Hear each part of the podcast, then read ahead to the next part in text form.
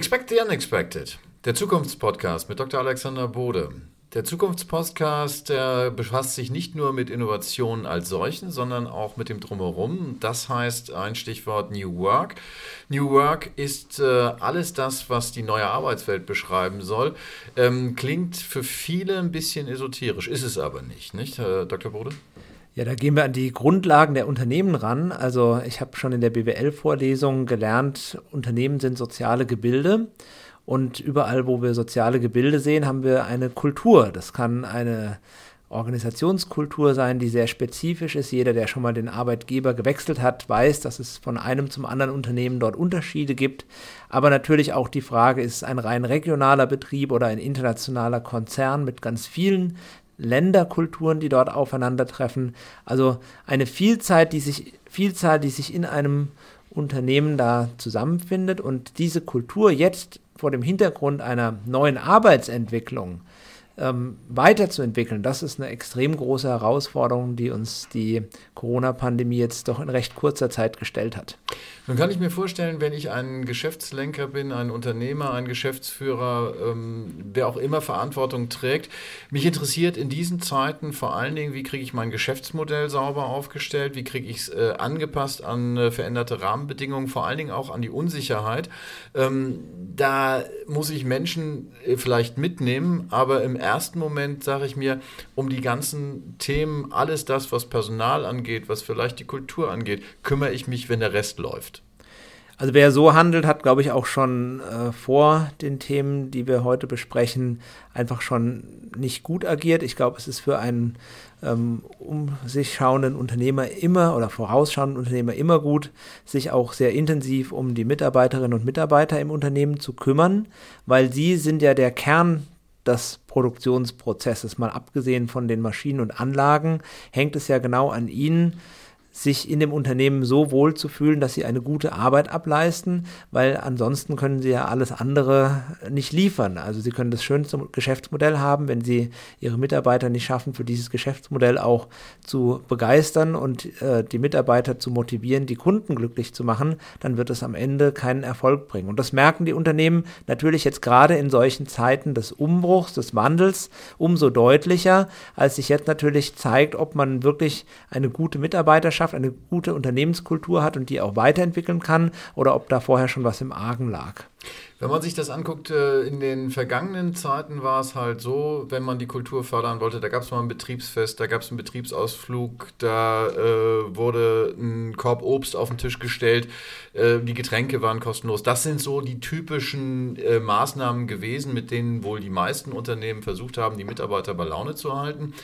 Das reicht aber in Zeiten von Homeoffice eigentlich nicht. Nein, das reicht überhaupt nicht, weil das Problem ist, wir machen ja quasi eine Kernbohrung tief ins Unternehmen rein. Also die ähm, Prozesse oder auch die Symbole, das können sie alles ändern, das können sie auch vom Management her steuern, aber den kulturellen Veränderungsprozess, den kann man eben nicht genau vorhersehen oder genau steuern. Da können sie versuchen, durch solche Maßnahmen, ähm, auch Teambuilding-Maßnahmen, ähm, die Leitplanken irgendwie festzulegen und dann zu gucken, wie entwickelt sich das, wo kann man nochmal nachsteuern, aber man kann es eben nicht so präzise planen. Und jetzt kommt was ganz Besonderes, mancher würde vielleicht sagen Dramatisches, diese Leitplanken festzulegen. Da gab es bisher im, in der Führungskultur in den Unternehmen schon jahrzehntelange Erfahrungen und man wusste, wie man das vielleicht machen kann.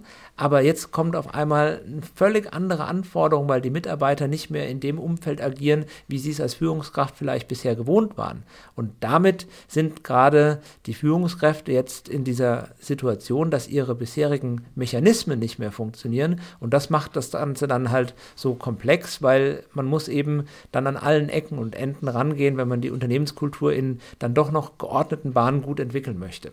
Geordnete Bahnen und trotzdem an allen Ecken und Enden rangehen, das äh, klingt wie die Quadratur des Kreises. Was empfehlen Sie? Was kann man tun, wenn man in der Verantwortung ist, um diese New Work Culture äh, in das Unternehmen zu bringen? Ja, da kann ich empfehlen, was wir bei unseren Kunden auch machen. Ich nehme mal als Beispiel einen Ingenieurdienstleister. Ähm, da haben wir als allererstes mal die Mitarbeiter gefragt, was wollt ihr eigentlich? Da kam dann schon mal heraus, dass 60 Prozent der Mitarbeiterinnen und Mitarbeiter künftig ähm, Homeoffice als festen Arbeitsort installiert haben wollen. Das war schon mal eine große Überraschung, weil bisher waren eigentlich fast 100 Prozent bis dato immer in ihren Büros im Unternehmen gewesen. Und dann haben wir eben angefangen zu sagen, es lohnt sich eben in solchen Zeiten des Umbruchs nicht von oben irgendwas vorzugeben, weil man ja selbst als Führungskraft im Moment etwas orientierungslos ist, sondern man muss gemeinsam mit den Mitarbeitern und Mitarbeitern die Fragen, die Zentralen erarbeiten. Wir haben gemeinsame Workshops veranstaltet. Wir haben gefragt, was war aus der Erfahrung jetzt dieser erzwungenen Homeoffice-Maßnahmen ähm, nicht gut, was müssen wir gegebenenfalls überarbeiten, aber was war auch gut und wollen wir unbedingt behalten oder was gibt es vielleicht noch an neuen spannenden Themen auch aus der Sicht der Mitarbeiterinnen und Mitarbeiter heraus, die wir ähm, künftig mal umsetzen wollen. Das klingt ja aber für viele wahrscheinlich noch wie eine Black Box, wenn man sagt, okay, wir wollen gucken, was äh, über das Homeoffice hinaus äh, vielleicht äh, wichtig ist für die Mitarbeiter. Das heißt, ich muss erstmal die Mitarbeiter fragen, Gibt es von Ihrer Seite vielleicht schon erste Erfahrungen? Worauf muss ich mich einstellen als Unternehmer? Wo sind eigentlich die Handlungsfelder? Welche Handlungsfelder kommen auf mich zu? Also das zentrale Handlungsfeld ist aus meiner Sicht, dass man den Arbeitsort künftig ganz anders denken muss. Und das sind glücklicherweise auch Rahmenbedingungen, die man als Unternehmen auch schaffen kann. In Zukunft werden wir einen viel flexibleren Umgang haben. Das heißt, man wird nicht mehr den einen Schreibtisch haben, wo am besten Hochzeitsbild, Enkelkinder und der Tischkalender stehen, sondern man wird ähm, sehr flexibel sich immer den Arbeitsort suchen, den man für die aktuelle Tätigkeit, die man macht, gerade braucht. Und da gibt es ja Phasen am Tag, da muss man mal zwei Stunden konzentriert arbeiten, dann geht man vielleicht in dem Bürogebäude woanders hin, nimmt auch bewusst sein Handy nicht mit und hat dort auch keinen E-Mail-Empfang. Ähm, und äh, in den zwei Stunden, wo man kreativ sein muss, geht man mit den Kollegen, mit denen man kreativ sein möchte, in den Design Thinking Raum. Und an den Tagen, wo man einfach die Aufgaben abarbeiten muss, die einfach halt bei einem so anfallen im Büro, da kann man dann auch mal zu Hause bleiben und spart sich eine Menge äh, Fahrt und damit äh, Produktivzeit, um eben möglichst an dem Tag gut voranzukommen. Und das ist eben das, was ich meine. Der Arbeitsort der Zukunft wird sich viel stärker nach den Bedürfnissen ausrichten, die für die aktuell in dem Moment zu erbringende Tätigkeit die optimalen Rahmenbedingungen schaffen. Und das ist was, was wir aus den Gesprächen von den Mitarbeitern ähm, erfahren haben, dass sie es eben genossen haben, zum Beispiel an einem Tag, wo sie jetzt nicht auf den intensiven Austausch mit den Kolleginnen und Kollegen angewiesen waren, wirklich sich direkt morgens nach dem Frühstück an den Tisch zu setzen, ohne eine halbe Stunde oder eine Stunde Fahrzeit direkt loslegen zu können und bis mittags einfach schon ganz viel erledigt zu haben. Jetzt werden viele Unternehmer zugeben, klar, wenn meine Mitarbeiter sich wohlfühlen, habe ich eine Bombenbetriebsatmosphäre. Aber äh, die Frage ist, Unternehmen sind immer noch Veranstaltungen zur Gewinnerzielung. Ansonsten äh, haben sie relativ zügig ein Ende. Wie kriege ich es hin, dass in diesen sehr flexiblen Strukturen trotzdem noch das Ziel im Blick bleibt und alle am selben Ziel auch arbeiten? Ja, da kommen wir zu der spannenden Frage, wo sich gerade in meiner Beobachtung im mittleren Management viele Führungskräfte aktuell schwer tun. Das ist das Punkt, das Thema des Vertrauens. Also diese Meinung, ja, wenn ich meinen Mitarbeiter nicht arbeiten sehe, dann arbeitet er, nicht, ähm, die ist doch sehr weit verbreitet, erschreckend weit verbreitet, weil das lässt ja auch Rückschlüsse zu auf das Vertrauensverhältnis, egal ob der jetzt bei Ihnen sitzt oder nicht, ist ja schon ähm, sehr interessant. Und ich kann einfach nur empfehlen, also mein, meine Vorstellung von, von Leadership in Zukunft ist eben so, dass die Führungskraft diejenige Person ist, die dem Mitarbeitenden hilft, die Ergebnisse, die zu erzielen sind, auch gut zu erzielen. Und das heißt ganz konkret, man führt eben nicht mehr durch, dadurch, dass man die Mitarbeiter um sich schart und möglichst sind sie anwesend und man sieht sie in die Tastatur hacken, sondern man führt sie dadurch, dass man ganz konkret bespricht, guck mal, bis morgen Mittag würde ich gerne mal dies und jenes Ergebnis sehen. Oder wie sieht es aus, wie weit sind wir in dem Status, kann ich da mal sehen, ähm, wo sie, wo du stehst und können wir darüber reden, wie wir das jetzt noch schnell zum Abschluss bringen. Also viel stärker das Arbeitsergebnis in den Fokus nehmen und dann rückt automatisch diese äh, 9-to-5-Mentalität. Also ich bin von 9 bis 5 im Büro und dann lasse ich den Stift fallen und äh, gehe nach Hause und was nicht erledigt ist, mache ich dann morgen wieder, rückt dann auch in den Hintergrund. Und das hat dann für beide Seiten Vorteile, weil der Mitarbeiter, wenn er schnell gute Ergebnisse erzielt, kann dann auch mal früher Schluss machen, in Anführungsstrichen. Und die Führungskraft wiederum, wenn man das eben ähm, gut begleitet, so einen Prozess, weiß, dass die Ergebnisse, die zu erzielen sind, auf jeden Fall ähm, kommen und was das Thema Erreichbarkeit anbetrifft, muss man einfach Regeln definieren, in welchen Zeitfenstern man grundsätzlich erreichbar sein sollte. Aber das geht ja heutzutage, egal ob man im Homeoffice oder irgendwo im Bürogebäude rumspringt, das ist ja nun wirklich kein Unterschied mehr. Jetzt stellen wir mal uns vor, es gibt eine Situation, wo sich äh, Unternehmenslenker und Team im Prinzip einig sind, wir wollen das machen. Ähm, da gibt es im Zweifelsfall ja auch rechtliche Hürden, äh, einfach praktikable Hürden. Wenn man sich vorstellt, wie Arbeitsverträge heute aufgesetzt sind, da ist eine Normarbeitszeit drin, da ist äh, gegebenenfalls auch eine äh, Entlohnung entsprechend der Arbeitszeit festgeschrieben. Welche Möglichkeiten habe ich im geltenden Rechtsrahmen, beziehungsweise wo muss der Rechtsrahmen im Zweifelsfall angepasst werden? Ja, also hier reden wir im Zukunftspodcast über die Zukunft, also das das ist für mich auch eine ganz, ganz klare Forderung in Richtung Politik. Wir brauchen deutlich mehr Flexibilität bei den ganzen arbeitsgesetzlichen Regelungen. Also wir brauchen keine Homeoffice-Pflicht. Also das ist aus meiner Sicht das Letzte, was wir brauchen, weil jedes Unternehmen, was das in Zukunft nicht anbietet, wird keine guten Mitarbeiter mehr finden. Davon bin ich fest überzeugt. Aber wir brauchen eine Auf Lösung dieser starren Arbeitszeitschutzgesetze. Also gerade diese Elf-Stunden-Regel, der eine oder andere wird sie schon gehört haben, dass wenn ich theoretisch abends vorm ins Bett gehen um 10 Uhr nochmal auf mein Handy gucke und weil es eben schnell geht, mal noch eine geschäftliche E-Mail beantwortet, darf ich theoretisch am nächsten Tag, also erst elf Stunden später, wieder anfangen zu arbeiten. Und das ist natürlich eine Regelung, die stammt aus einer Zeit, als man eben wirklich noch ins Büro musste, um arbeiten zu können. Das ist natürlich heutzutage überhaupt nicht mehr zeitgemäß. Ich bin da ein großer Freund von, lasst uns wirklich die arbeitsgesetzlichen Regelungen da großzügig mal entbürokratisieren und dann einfach mal gucken, wie sich so New Work dann auch in einem gesetzlichen Rahmen abbilden kann. Der aktuelle Rahmen kann es auf jeden Fall nur sehr schlecht. Wenn Sie jetzt mal als äh, Unternehmensberater resümieren, ähm, Sie kommen raus, äh, Sie sehen in den Unternehmen, wie dort die Praxis ist, Sie sprechen mit den äh, Akteuren vor Ort. Wo ist eigentlich die größere Hürde in diesem Zusammenhang? Ist das eher äh, die Wirtschaft, sind das die Unternehmen, sind das die Mitarbeiter oder ist es die Politik?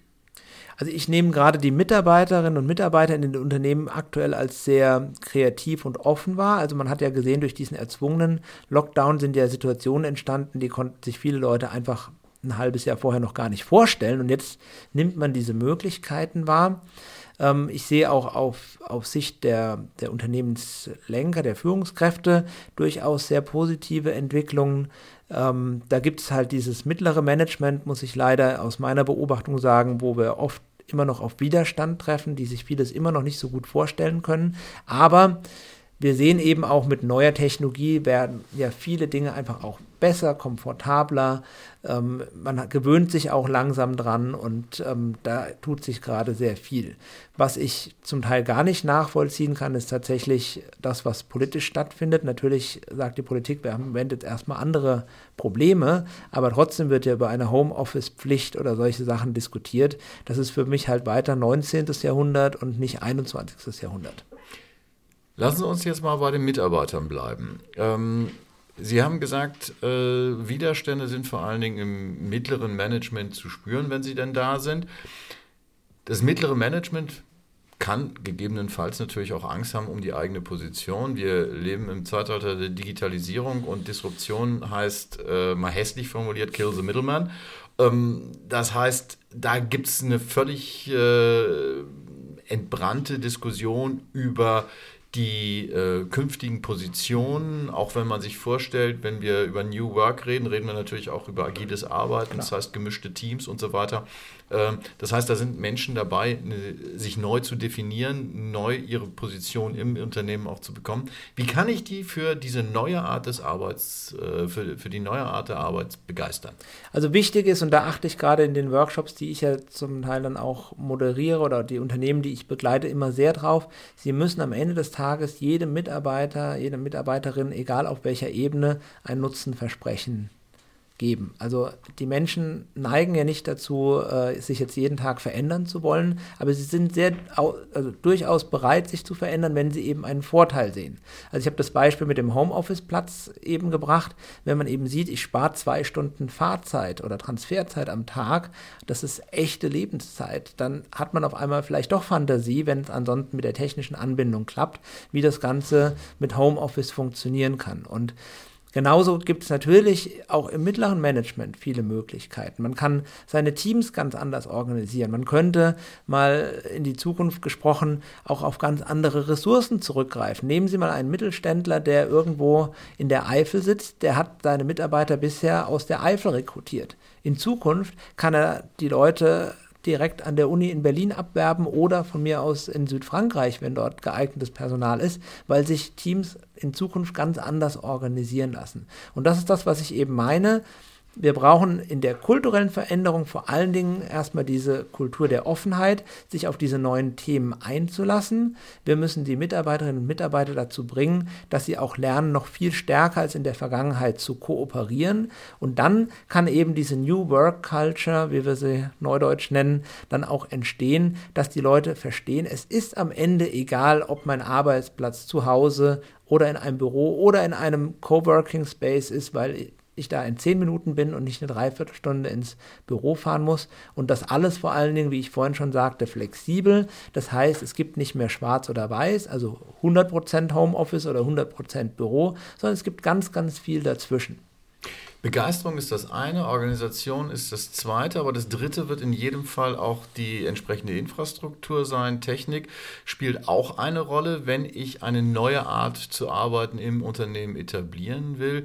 Jetzt haben Sie für Ihre Kunden eine Informationsdatenbank, eine Innovationsdatenbank. Welche Rolle spielt die in so in diesem Zusammenhang? Ja, die spielt eine ganz, ganz wichtige Rolle, schon allein in unserem Unternehmen, weil meine Mitarbeiterinnen und Mitarbeiter sind einfach begeistert, weil da jeden Tag neue Innovationen rein reinkommen und dann äh, wird immer durchs Büro oder von mir aus auch durch den virtuellen äh, Videoraum gerufen, was einen gerade wieder fasziniert, was man wieder entdeckt hat.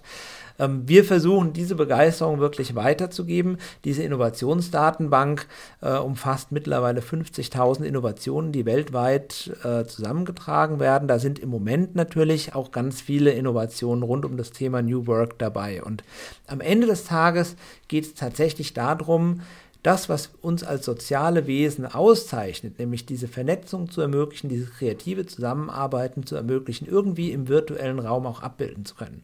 Das wird vielleicht nicht überall perfekt sein, so wie wenn wir uns jetzt treffen würden, aber es wird in einem Aufwand-Nutzen-Verhältnis dazu führen, dass wir viel häufiger ähm, auf diese virtuellen Möglichkeiten in Zukunft zurückgreifen werden. Und diese Technologien helfen uns dabei. Wir haben im Innovation Talk ähm, ja eine Sache schon vorgestellt, wo es um einen virtuellen Sidekick geht. Also der Kollege quasi, wenn er im Büroraum sitzt, ist immer live dazugeschaltet. Man kann mit ihm einfach mal sprechen, ohne jetzt einen Videocall eröffnen zu müssen. Das sind genau diese Ideen, die wir brauchen. Die werden manche Mitarbeiter begeistert aufnehmen, andere werden sagen, nee, meins ist es nicht. Die finden dann aber irgendwas anderes. Und in unserer Innovationsdatenbank haben wir einfach die Möglichkeit, ganz viele solcher Impulse zu setzen, dass man das im Unternehmen diskutieren und ähm, in Erwägung ziehen kann. Und ich kann nur jeden einladen, das auch einfach mal auszuprobieren auf unserer Webseite www.conabo.de, dann mal Innovationen ermitteln zu lassen und mal Impulse zum Beispiel zum Thema New Work zu empfangen. Ja, und auch äh, mal reinzuhören in den ähm, Innovation Talk, unserem Podcast, wo wir wöchentlich darüber sprechen, was Sie an Innovationen begeistert. Insofern kann man da schon mal so einen kleinen Einblick bekommen, was die neue Arbeit, New Work im Prinzip äh, ausmacht, wie man sie im Prinzip auch etablieren kann. Unterm Strich, wenn wir es zusammenfassen, die äh, obligatorische Frage, womit fange ich morgen an?